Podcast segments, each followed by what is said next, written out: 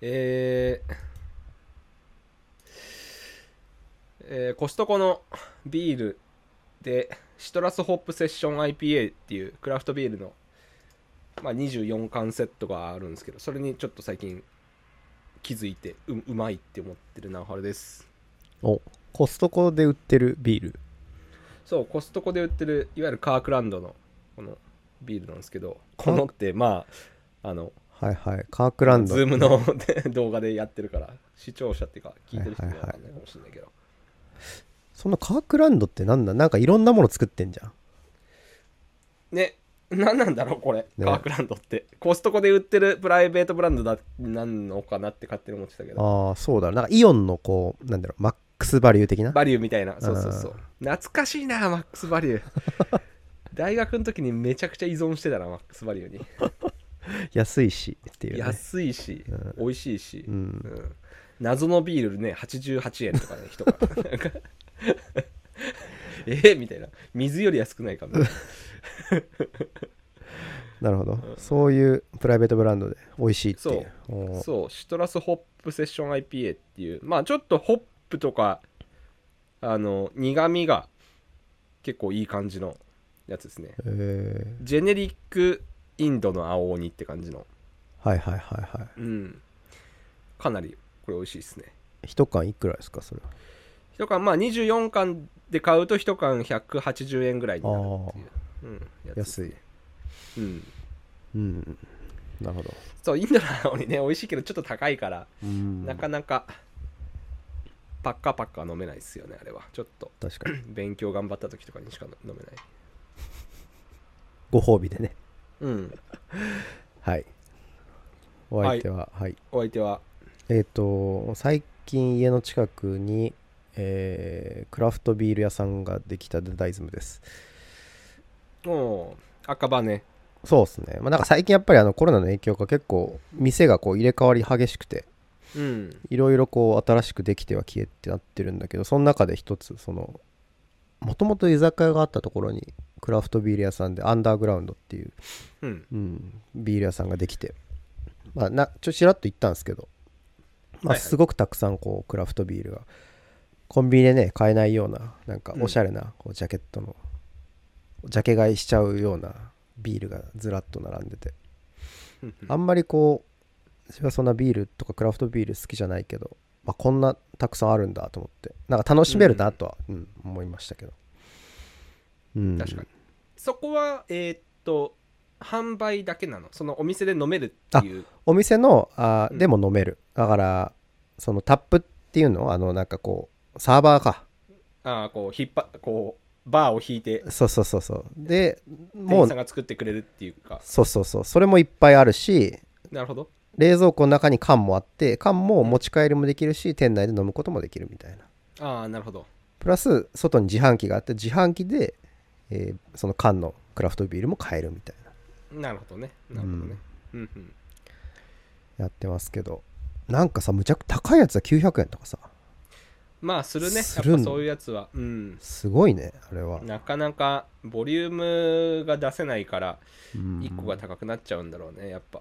確かにね、うん。そんなたくさん作れないんか、うん。なるほどなるほど。まあなかなか手が出せないけどこうなんかねそのと友達にお土産で持ってくとかさっていう時になんか持ってきたくなるような感じの。パッケージもなんか可愛いしねああいうのねそうそうそう。おしゃれだし、ね。うん。朝日のスーパードライ持ってくよりもなんかそういうの持ってった方がなんか楽しいし、そういう時にしか飲めないような特別感のあるビールかなってちょっと思いますけど、なるほど、うん。なるほど。ビールネタで。はい。2人とも。はい、はいじゃあ。ちなみに今日は何何飲んでんですか、え？あそうか。それカークランドか。これカークランドで。私はうん。網走ビールって書いてますねこれ。発泡酒です。北海道。ゴールデンカムイの影響ですか、あそれ見てないっすね。ゴールデンカムイ。無料公開されてるんで見てくださいね。うん。もうなんか早めに見ないと間に合わないよっていうその、うん。全部読み終わるのに。そうそう。それ見てもうあもういいやと思って。あ本当ですか？非常に素晴らしい。まあれはでもまあリアルタイムじゃなくても別にいいと思うタイプなのの漫画なんでまあいつでも、まあ、ゆっくり読めばいいと思います。あーまあでもね無料で読めるのは結構大きいけどね。うん。うん、あただ無料期間がそのえっ、と9月。うんうんうん。何,、何日までだから。そうだよね。うん。はい。ぜひぜひ見てください。はい。何の話だっけ？網走ね。網走、網走韓国？網走、刑務所のビールみたいなやつ？なんだ漂流って書いてあ流氷か流氷ね。流ああ、流氷ね。オホーツクの。はいはいはいあの流れてくるやつうん。うんですね。のビールらしいですはビールというか発泡酒って書いてあるねうーん。はいはい。じゃあ、今日もこの2人でよろしくお願いします。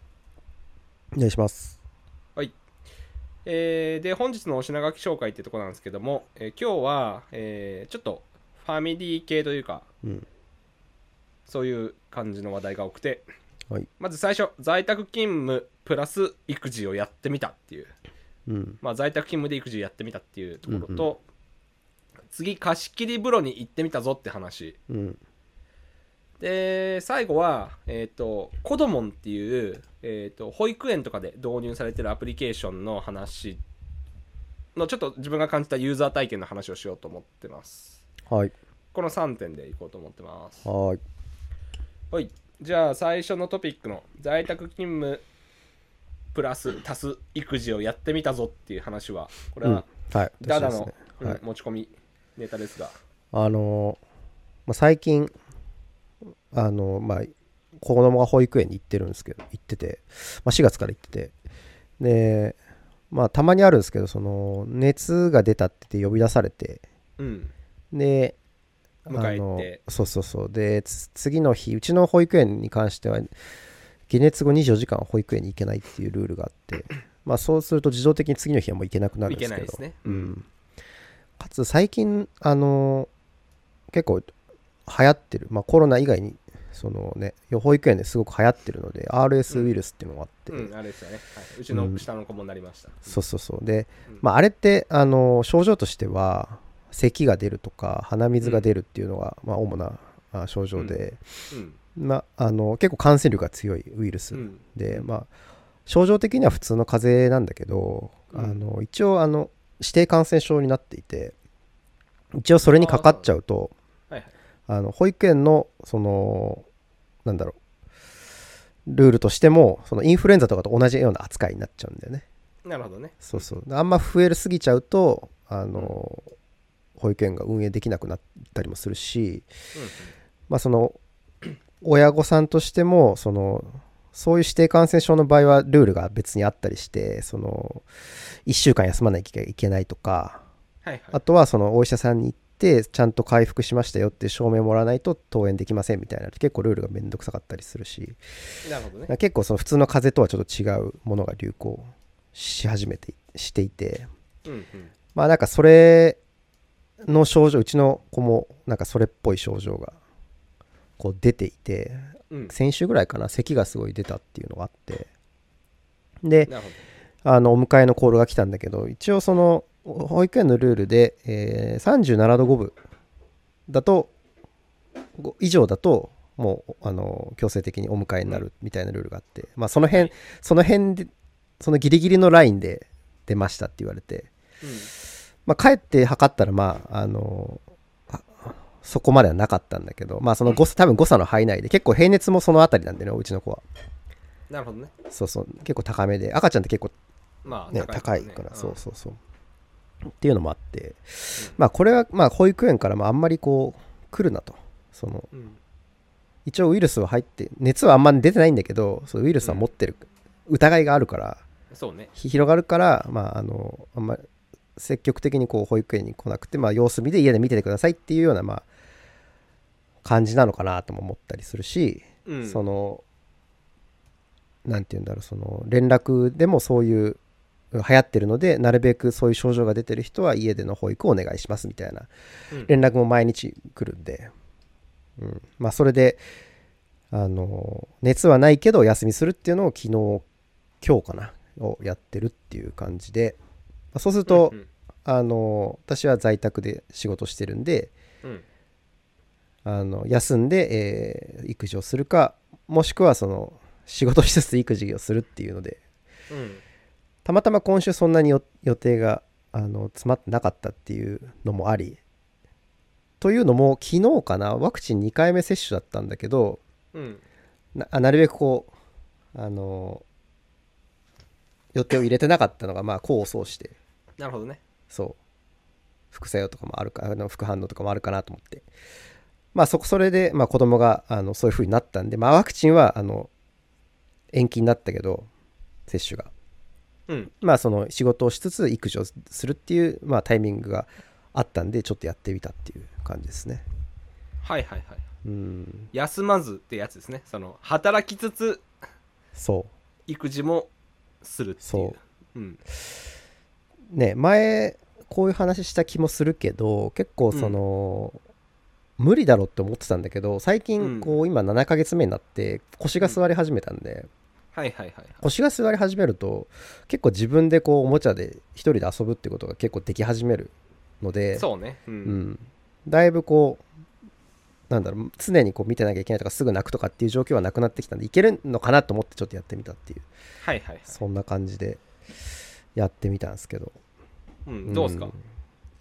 やっぱりね大変まだまだ大変だなっていう言っても大変だなっていうのはうんあって、自分の仕事いつも出てるのが、まあ、1だとして、まあ、5分の1とか、うん。3分の1から5分の1ぐらいのパフォーマンスとかしか出ないかなっていうのは今1日目やって思って。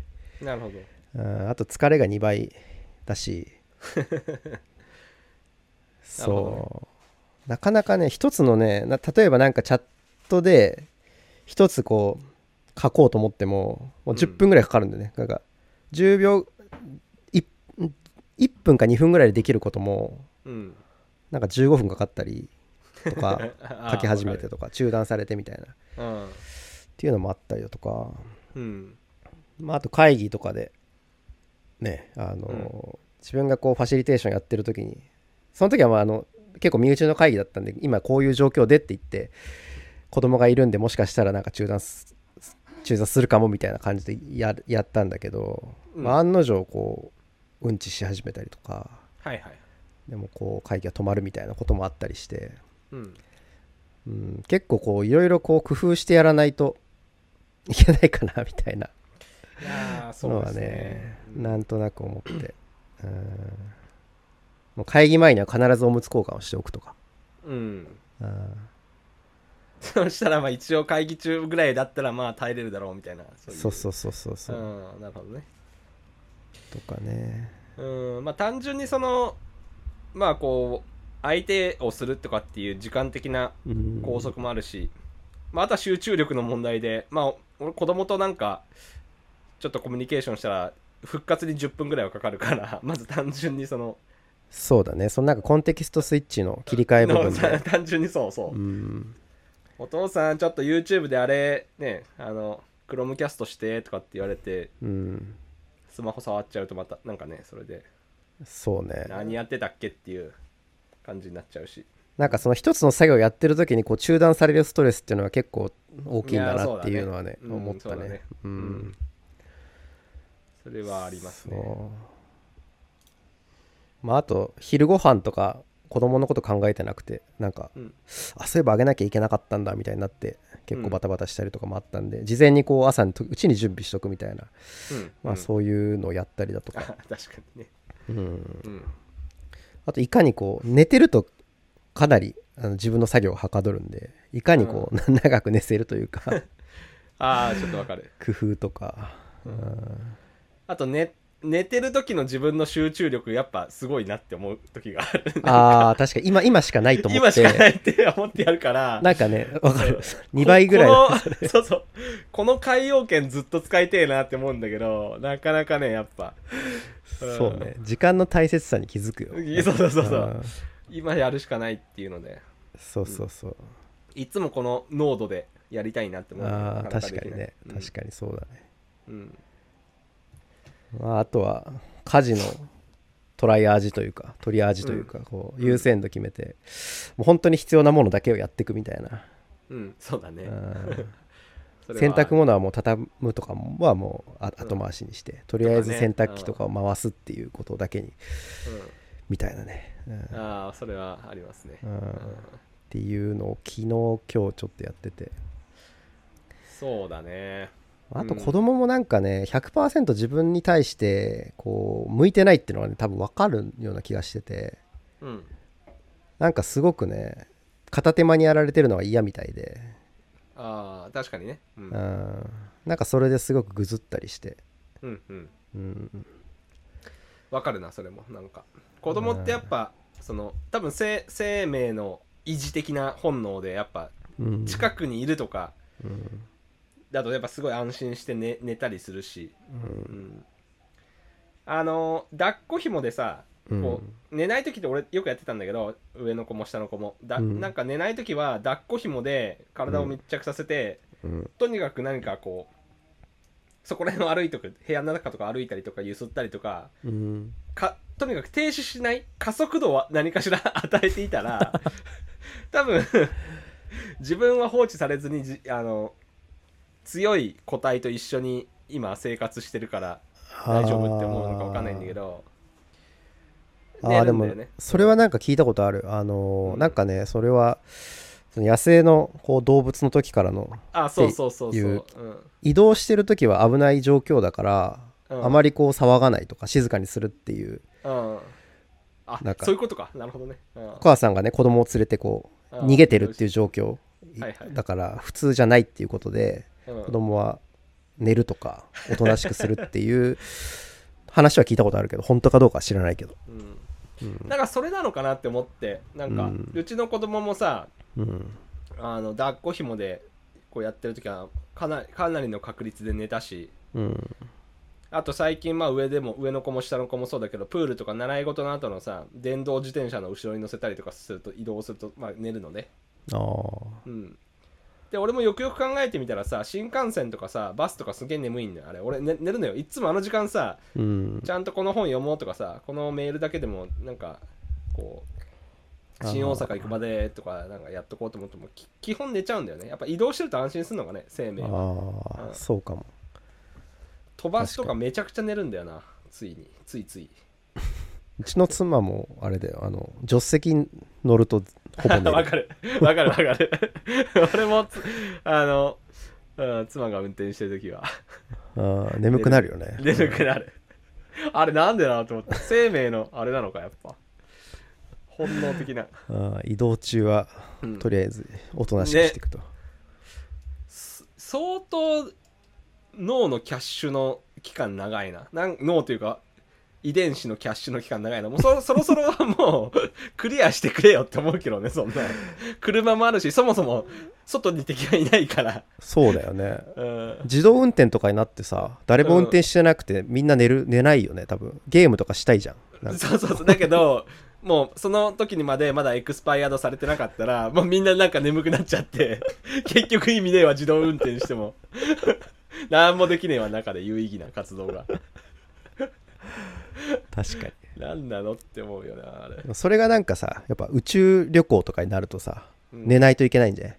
時間かかるから。ああいわゆるこうこうなんだろうな。フ冬眠リーズドライ的な冬眠的な。そうそうそう あーそうしないとダメだからね。うん。まあただう宇宙旅行はそのもうほとんどがもうあの等加速度運動だから等加速度っていうか等速度運動だから、うん移動してるかどうかは分かんないわけよ、ああ本能的には多分、うん。そんなか加減速しないから。うん。だから多分普通に暮らせるんだとは思うんだけあどーやっぱガタガタガタガタとかあったりこあー信号で振動ね。う、うん、信号で止まったりとか動いたりとかっていうそのやっぱ加速度があると安心して寝ちゃうから。なるほどね。うん、だからねあれななんなのって思うけどね。ね子供もさ歩いてたら寝るのにさ、うん止まったらこう止まったことに気づいて起きて抱っこ紐の中で、ね寝るとかになるかあ寝るじゃないお起きるとかになるから。うん。何なんだよって思って。やっぱ加速度がないと、なんかありそうだよね。うん。い意味がありそうだね。うん。ね意味がね。うん。なるほどって思って、という。うん、うん。まあ、チャレンジを今やってる。ちょっと明日も明日も今もちょっとまあ咳してるんで、うん。明日もちょっともしかしたらやるかもっていう感じですけど、ううん。んまあこれができると結構働き方に幅が出るなと思ってるんで、そうなんですよね、うん、まあでもこれいわゆるコロナとか人類がそのリモートワークで手に入れたことのメリットの結構デカめなやつだからこれはねね。ぜひねインストールしたいんですよね。うん。うん。これ普通に通勤してたら無理だからね、無理もう俺無理だと思う。っていうかうん俺も今日さそのまあ俺ず,、まあ、ずっとリモート勤ワークでうん。で今上の子が夏休みでさうん。あの幼稚園ないから家にずっといるわけよ。うん。基本的に。まうんうん。あで、まあななんだろうねそのクモンとか学研とかのなんか買ったワークとかはまあちょっとやったりしてさ。うん。であとは YouTube 見てでなんか書き方とかやったりとかするけどさうん。基本的にもう時間が 余りまくるわけよ、なうん。何すんの？みたいなのあって。なるほどね。でずっと家の中でこうなんか本読んでなさいとかそんなんも無理だから。マイクラじゃない？無限にできるかままあでもずっとマイクラやんのもさなんかこう健康ではないから。なるほどね。一ゲームは1日1時間ってやつ？ゲームは1日1時間ってやつだから。あそうなるとやっぱまあちょっと公園行ったりとか近くのジャブジャブ池で泳ぐかってなるわけじゃん。ーあ。ーなるほど。うんでそこでやっぱリモートワークがこう火を吹いてさあー。あじゃあちょっとこの時間まあもう予定入れてちょ公園行くかとか。うんできるよね。散歩行くかとかさできるじゃん？うん。これできない時代どうやってだっけなとかって思うぐらいやっぱ、うん、これはやっぱかなりの果実だと思うんだよね。確かにいい面だよね。うん、かなりいい、確かにな。うん。うんまちょっとしばらく続きそうだし。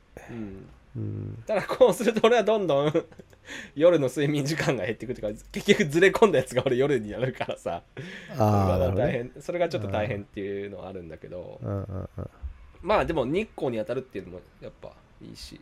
まあ俺も体が動かせるからいいっていうのはあるんで。気分転換にもなりそうだね。うん、気分転換にもなるし、うん。うん、これがデフォルトの世界になってほしいなって思うけどね。ううん。ん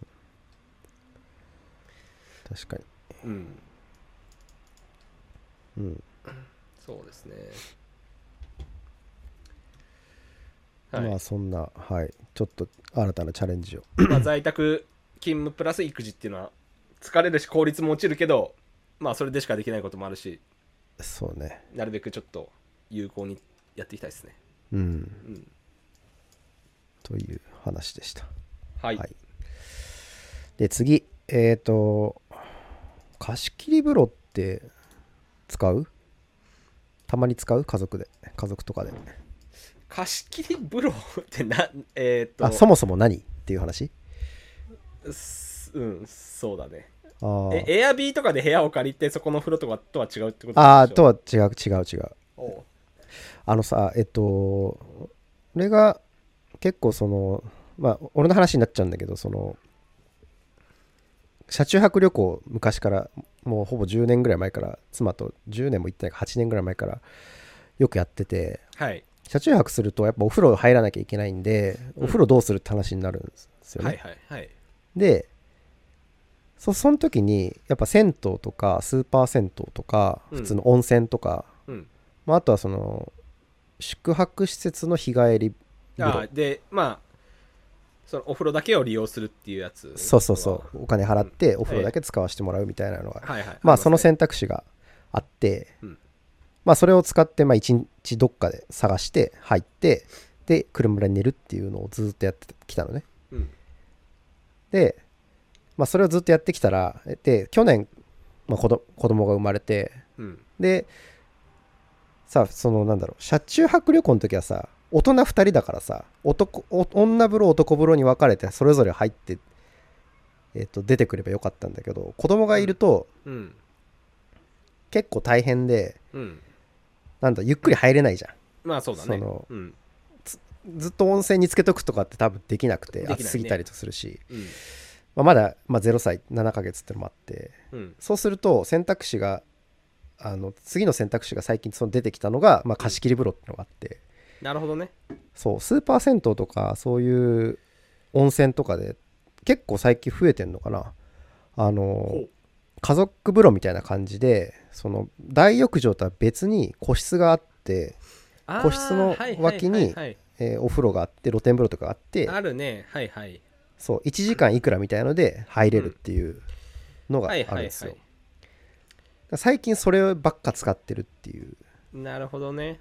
話ですね、確かに、うん、まあいわゆる昔ながらのこう温泉とかでもその本当にちっちゃい露店がやっぱこうカップル向けとか家族向けとかで、まあそこで予約できしてその時間帯はそこの人たちしか使わないっていうそうそうそうそう。やつは確かにああったね、うん、そうそうそう。そこを子供も有効にまあ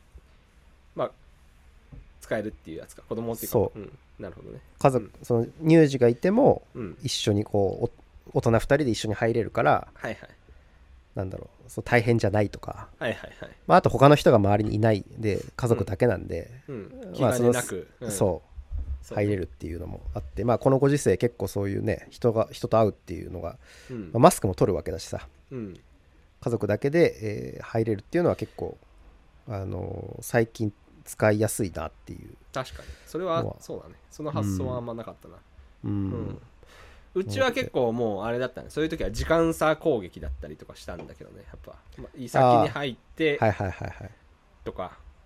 でこうなんかこうねこう待っててとかそういう感じでやってたんだけど、やっぱどうしても子供と入る方の人がうんほぼそん。ななんかゆっくり疲れないっていうか、そうだね。うん、感じになるから。うん。うん、でまあい一旦、まあジャ一旦ジャブっと子供だけつけてうん。またそのうちだったら妻の方に「あじゃあ入れてきたよ」って言って「ちょっともう一回入ってくるわ」っていうなんかすごい面倒くさいシーケンスになったりするから。そうだね。うん、うんちょっとそれはなかなかあれなんで。そう。それを一回やってちょっとこれは大変だなっていうのでそうそういう貸し切り風呂っていう選択肢をね、うんやったけどね。いろいろ行くとねなんかねすごくてうん普通にこう露天風呂だけがあるんじゃなくてうん内風呂あって露天風呂もあってさらにはサウナ一人用サウナがあってほ一人そそれの水風呂もあってううんさらにベッドもあるみたいな。ほぼもうなんか宿泊施設じゃんみたいな。へえ。それで1時間何千とかで借りれるみたいなあーそれあそれがセットで。なるほど。そう。全部使えて 1時間。すげえなそれ。いくらみたいな感じのがあって えすごいなと思って。それはでも本当にレアケースでしょう。そんなのがあるそうだね。1うん。回だけそれに遭遇して。それすげえな。うん。なんかその宿泊施設の時間狩りみたいななんか需要あんじゃねえかなみたいなちょっと思ったけど、うん。うん確かにね。ね、なんか確かにあの特殊なホテルとかだと3時間いくらとかあるけどまあああいうような感じな気がするけど。まあ。あれをもっと。うんまあホテルとか宿泊施設も結構時間貸しとかはやっててうん。俺も時々使うんだけどそのあの最近そうん。最近なんかさ資格試験でオンラインで受けれるんだけどそのあのなんだろう。ちゃんとこうセパレーテドな環境じゃないとダメよっていうのが結構あって。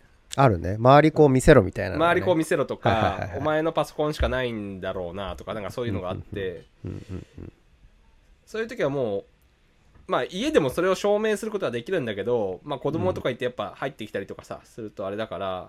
なんか声がしたら NG みたいなのとか書いてあっさたりするから、ね、あるからちょっと黙っといてって言ってもまあそれは無理じゃん、でもまあ、うんでそういう時にまあ近くのビジネスホテルの3時間パックとかがあるからそこで受けたりするんだけどね。うん。うんそういうののお風呂版というかこううん。いろんなリソースがこう時間貸しになったりとか、うん。うんそういうのになってくると結構全部がねこうそう。良くな良くなるというかリモートワークとか非同期前提の働き方とかそういうのに馴染んでくる感じだよね、全てがうん。サービスになるっていうか。そう。うん。で結構これを地方でうん。まあその車中泊した時に使ってたんだけどこれ別にこう東京にいてもできるじゃんと思ってそうね。うん。と東京でもそういうお風呂ないかなってちょっと調べたんだけどうん。あるにはあるんだけどうん。厄介なのがうん。東京にはなんか独自のねそういう条例があってね、ほ あのねなんかね家族であってもううん。その混浴が許されてなくて条例で禁止されてんの。ああなるほど。だから男子男と女が一緒に貸し切り風呂に入るのは NG っていう、なるほどね。うそう。だから同性じゃないと一緒に入っちゃいけませんっていうルールがあって。うーん。これ誰が使うのかなってちょっとね思ったんだけどね。友達とい行くか。うーん。なかなかまあそのルールができた成り立ちが何なのかまあ風営法的ななんかうんそういうそういうのに利用されるとあれだからとかっていうのもあるのかもな。なんかそういう。そうだよね。なんかそっち系が感じすごいするようん。ね、そういうののを防ぐためにもともとは設置したんだけどでもそれで失ってるシチュエーションが多いっていう感じはするね、でも家族無理じゃん。夫婦家族もダメじゃんまあ夫婦家族無理だからね。うんそうなんですよ、うん。それがあって使えないっていう。なるほどね。うん。なるほど。ちょっとそれはそれは東京都の都の条条例とか例って、うん書いてあった、うん。えー6歳以下の、うん。6歳以上か、うん。で、えー異性と一緒に入るのは NG っていう話書いてあったね。なるほどね。うん。それは銭湯のいわゆるその未就学児までだけなら OK だよってあのあそのああれそのの中だと思う、うん、それを extends したルール。そうそうそうそう。それが適用されてると。思 う、ああなるほどね。うん。うんああで宿泊施設だとその宿泊のルールになるからそれはね、あ別に。の家族で入るから問題なくて、ね。そういう銭湯っていうものでやる業態でやるとそこが適用されて NG になるっていう、うん。なるほどね。うん。まあ銭湯っていうものが基本的にはパブリックなものであってうん。それを単純に家族で利用してるだけとかまあその不特定多数で利用ししてるだけっていうルールになってるってことだろうねきっとねそれが。うん。うん。なるほどね。そこはちょっと変えてほしいですね。まあ変えた方が銭湯とかうん。の、せん何？東京都銭湯協会みたいなのがあるかもししんないわかんないけど。うんその人たちにとっても利するものになるわけじゃん？結局ビジネスチャンスも広がるし。そうだね。うん。じゃあそれはちょっとイシュー上げといてください。まあ一方でねなんかそううんお風呂という名を打ってうん。る夜のお店とかがこう増えたりするとかっていうてまあ確かに。そういう天秤もあるんじゃない？わかんないけど。ああだからもともとのそのルールの成り立ちとしてやってた。そうそう懸念していたことがね、うんそうそうそうそううんまあちょっとそこはまあそもそもこういうそのなんだろうシチュエーションに気づいてないっていうその教会の人がさそうだね、うんコロコロナで多分需要はかなり増えてる気はするから、うん増えてる気がするからうんそれは別にこういうのもいいのではっていうのをちょっと一石投じたくなるような感じですねそれはちょっとお願いします。やっといてください。でもこれで変わったらさすごくない？ジャミング FM のさかなり世の中への貢献度が。ああ確かに。うん。だこの放送を出しとけばいいんじゃない？俺らが先にこう言ってたから変わったって言えるじゃん。この時点で出せば。ああなるほどね。うん。あ発信してるからさ。先に言っといて。なんか最近そういうツイッターアカウントあったよ。2019年の段階でいろんな予想しといて、で消していくやつ。消してくやつ。外れたやつは消してでパブリックプライベートからパブリック鍵を取ってさも当たりしか言ってないかのようにっていうのがあったんでそれやるか。ジャミング FM も。コロナはこうなる。今後日本はこうなるってもう取りためといて全部鍵垢でやっといて。そうだね。ほーらね。ナンバリングダメだわこれは。ちょっとやめて、うん、あーあーなるほどね。でもありありだなこれは、うん、まあでもすごく有用な情報だと思うんでそのそうっすね。貸し切り風呂っていうのは確か俺も知らなかったからこんなの確かに家族で利用したらいいし。うん。うん。ぜひ。うん。ちょっと戦闘協会がツイッターアカウントあったらちょっとこれメンションしときましょあ当たり屋スタイルで。うそうそうそうそう。いつもの。いつもの当たりやスタイル。当たり屋スタイルで。著名人にうんいきなりボンってメンションぶぶん投げるっていうやつで。うん。いきましょはい、うはい。次。えー、次。今日の最後のネタは、はい、えーっとコドモンっていうねあのはい。ー保育園とかで導入されてるさうん。こう連絡帳とか今日は何食べまし朝昨日の夜と今日の朝は何食べました？とかっていう連絡を親からしたりとかさ、うんで逆になんだろうなその保育園側からうん。今日はなんとかちゃんは機嫌こういう遊びをしてました。機嫌は良さそうでした。とかさおやつはうんうん。ちょっと残してました。とかさ、うんうん。そういう連絡をしたりとかさできるアプリがあるんですよ。はいうちもあの使わせていただいてます。でまあめちゃくちゃ便利なんですよね。多分まあうちらが感じる便利さよりも多分保育士さんとかさうん。園の方が感じる便利さの方が当然でかいと思うんだけどね。うん。お知らせとか紙じゃなくなおるから、ね、知らせとか紙これむしろ紙でどうやってんのってぐらいの。すごいね。俺俺子供から始まったからさ子ど子供しか知らないけどこれ子供ネイティブやもんね。うん子供ネイティブだからさ。仮にこれが紙だとしたらもうそれだけで一日の業務終了するだろうってぐらいの。そうだよね。印刷機回してとかそういうのうんもね、とか。ね。朝はねこういうアプリがないから今日は休みますとかさ今日はなんとかですみたいな連絡がまず電話でさどんだけみ、ね、少なく見積もってもさ34件とか45件とかうん。絶対来るわけじゃん、うん。まあ園の規模によるけど。電話番を立ててみたいなそんな話だよね。ねそんなんでしょ。うん。うん。でそういうのもまあ、まあ、アプリで全部完結すればまあいいし、うん。なんかあの保育園じゃなくて幼稚園で使ってるっていう人しきに聞いたけど、うん幼稚園バスがどこにいるか位置情報が分かるって言ってたね。ああもうそろそろ来たから行かないとみたいなね。あそうそうそうそう。遅れてるとかさ。うんそうだね、うん。うん。それはうちの上の子の幼稚園では別アプリではやってるけどまあそういうのもあるけど。あそうなんだ。ん。まあでも全部そういうのが子供で完結すればめちゃくちゃ嬉しいよね。やっぱ、うん。まあすごいよね。そう。こう、うん。まあっていうす大変これは自分の中で一番こう自分のリアルのその生活の pain point をうん解消してくれてるアプリなんですよ。ペインは俺らになかったけどねそもそも。え？経験はしてないじゃああまあ pain はないけど、まあ、もしなかったらと考えるとっていうまあそうだね。意味で、うん。んうんそうだね。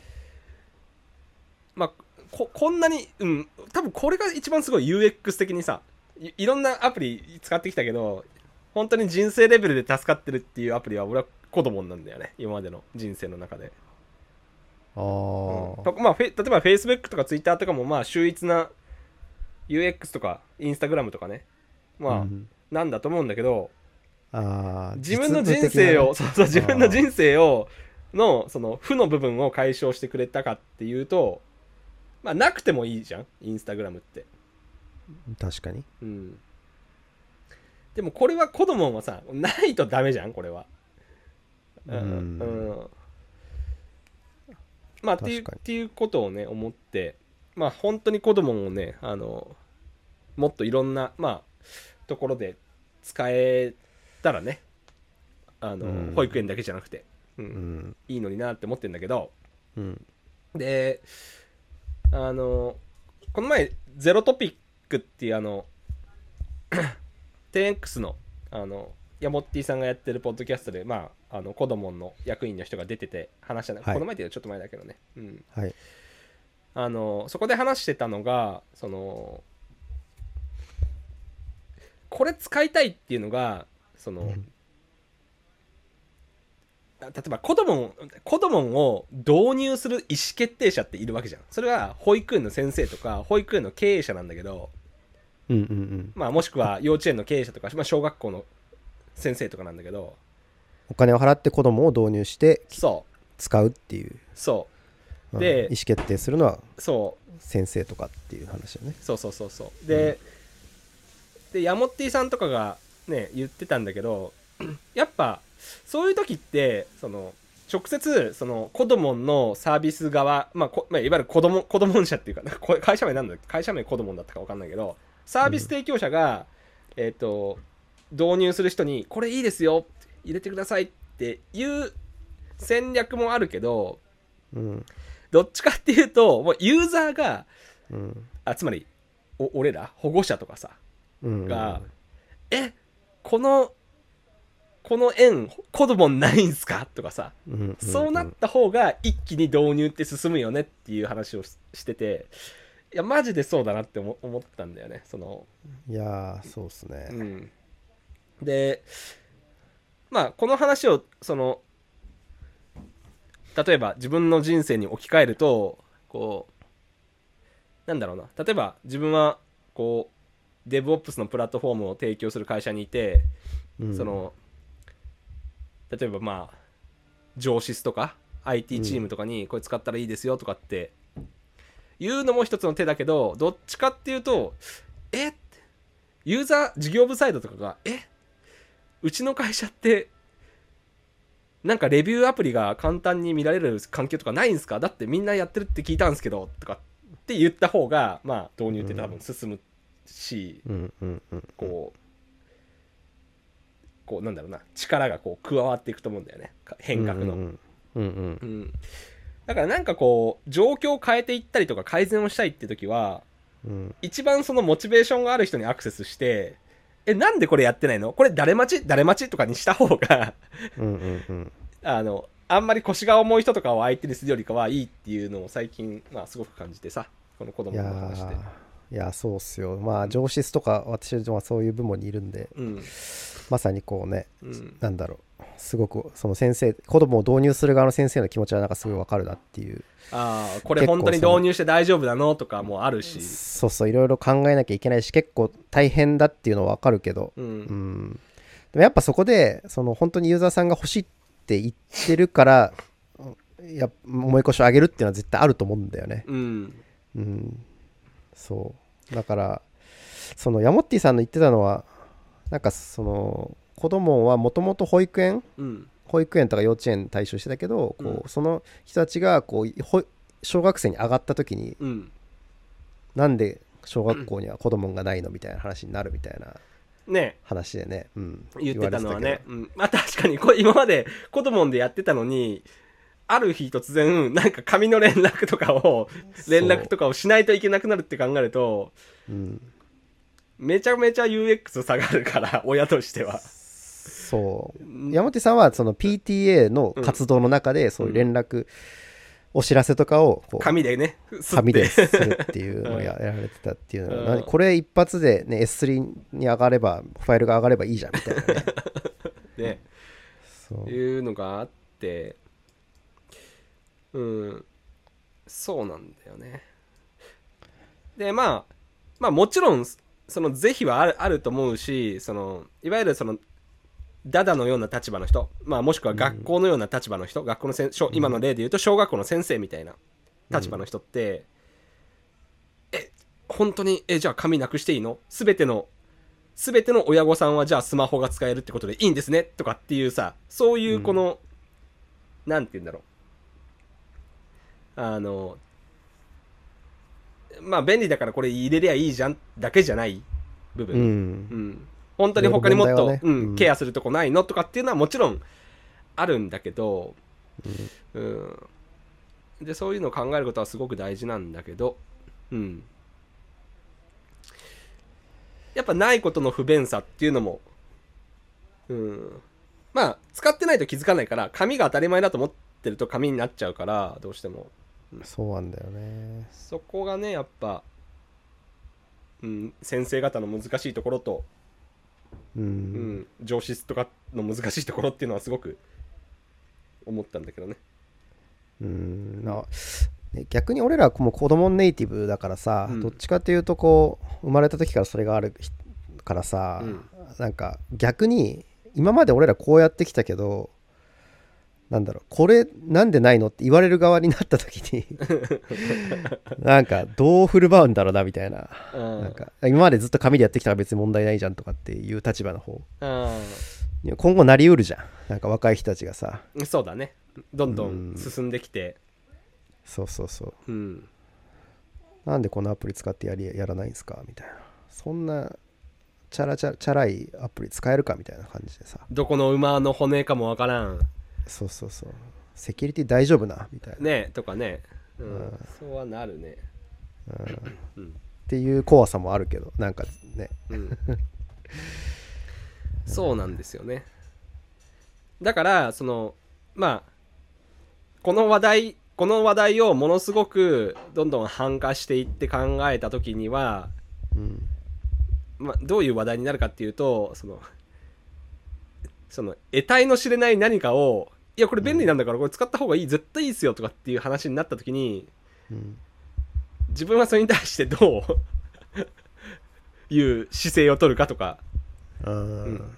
組織としてそれどう立ち向かっていくかっていう、うん。うん、まあちょっと逆側の目線に立つとね。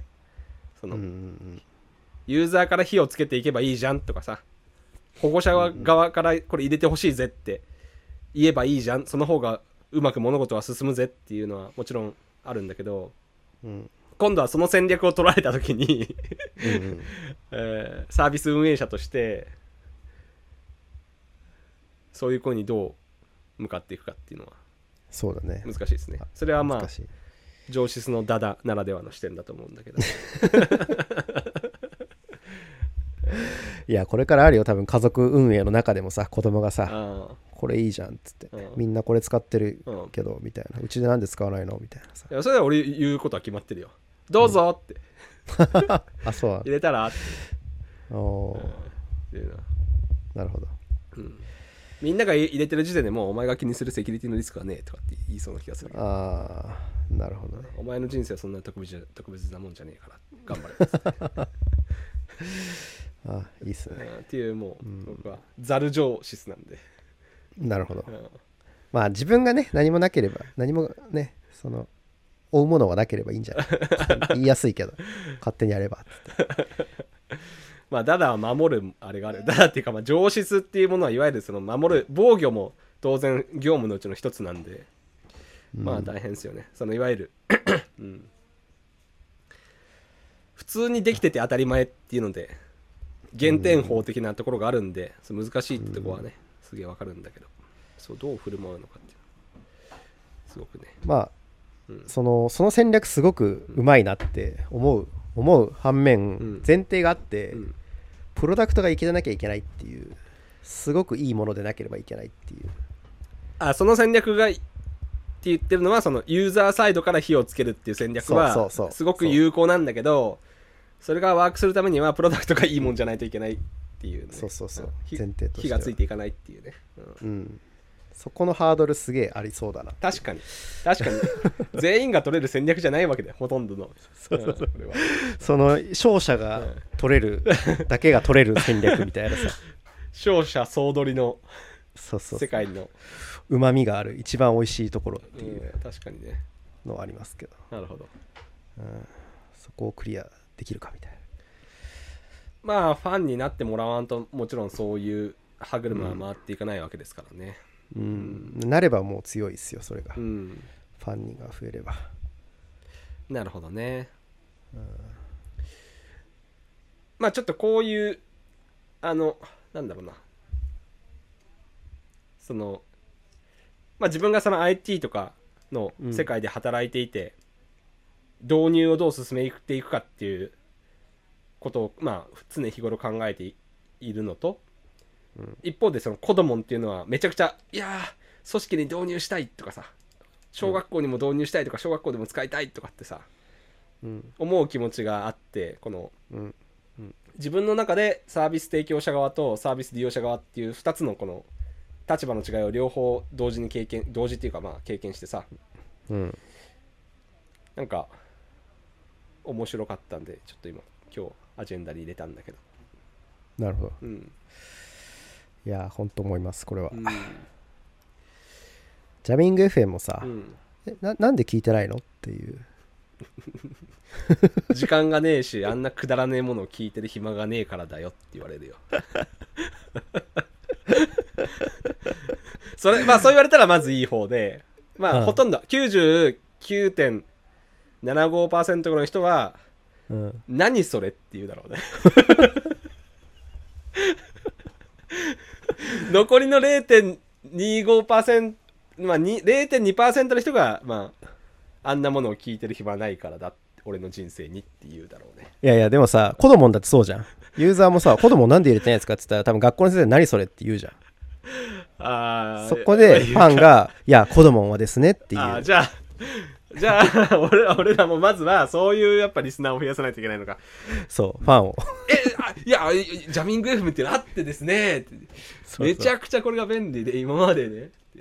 う。ん。そう今までみんなでこうワイワイ議論してこうギシギシして体のヌルヌルを利用していかないといけない経験だったんだけどうん。これ聞くともうそれ必要なくて もうね言ってることが半年前と真逆のことを言ってるみたいなね。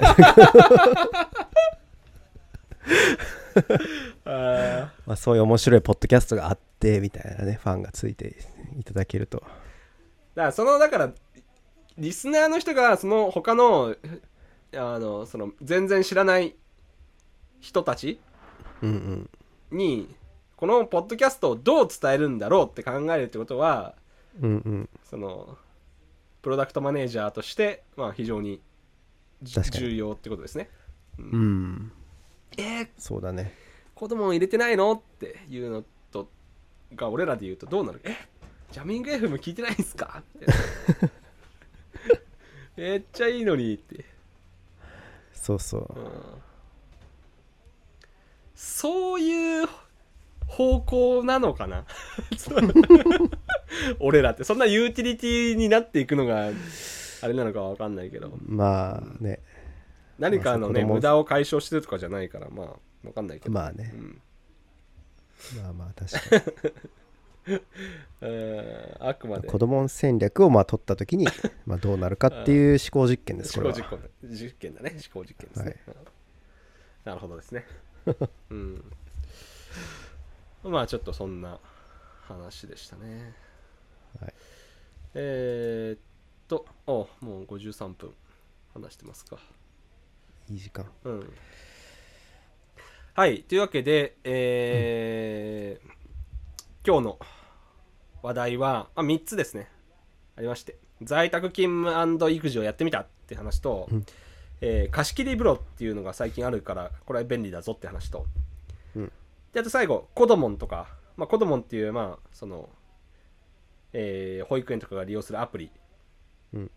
のその普及戦略と、まあ、自分たちの人生をこう 人生というか仕事をこう重ねてみたっていう話で、まあ、3本立てでお届けしました。はい。はい、えーこれらの、えーまあ、話の、えーまあ、 show note、まあ、リンクとかですねは、えー、 Jamming.fm に貼っておくので見てみてください、えー感想やフィードバックは、ツイッターなので「ハッシュ Jamming FM」までお願いします。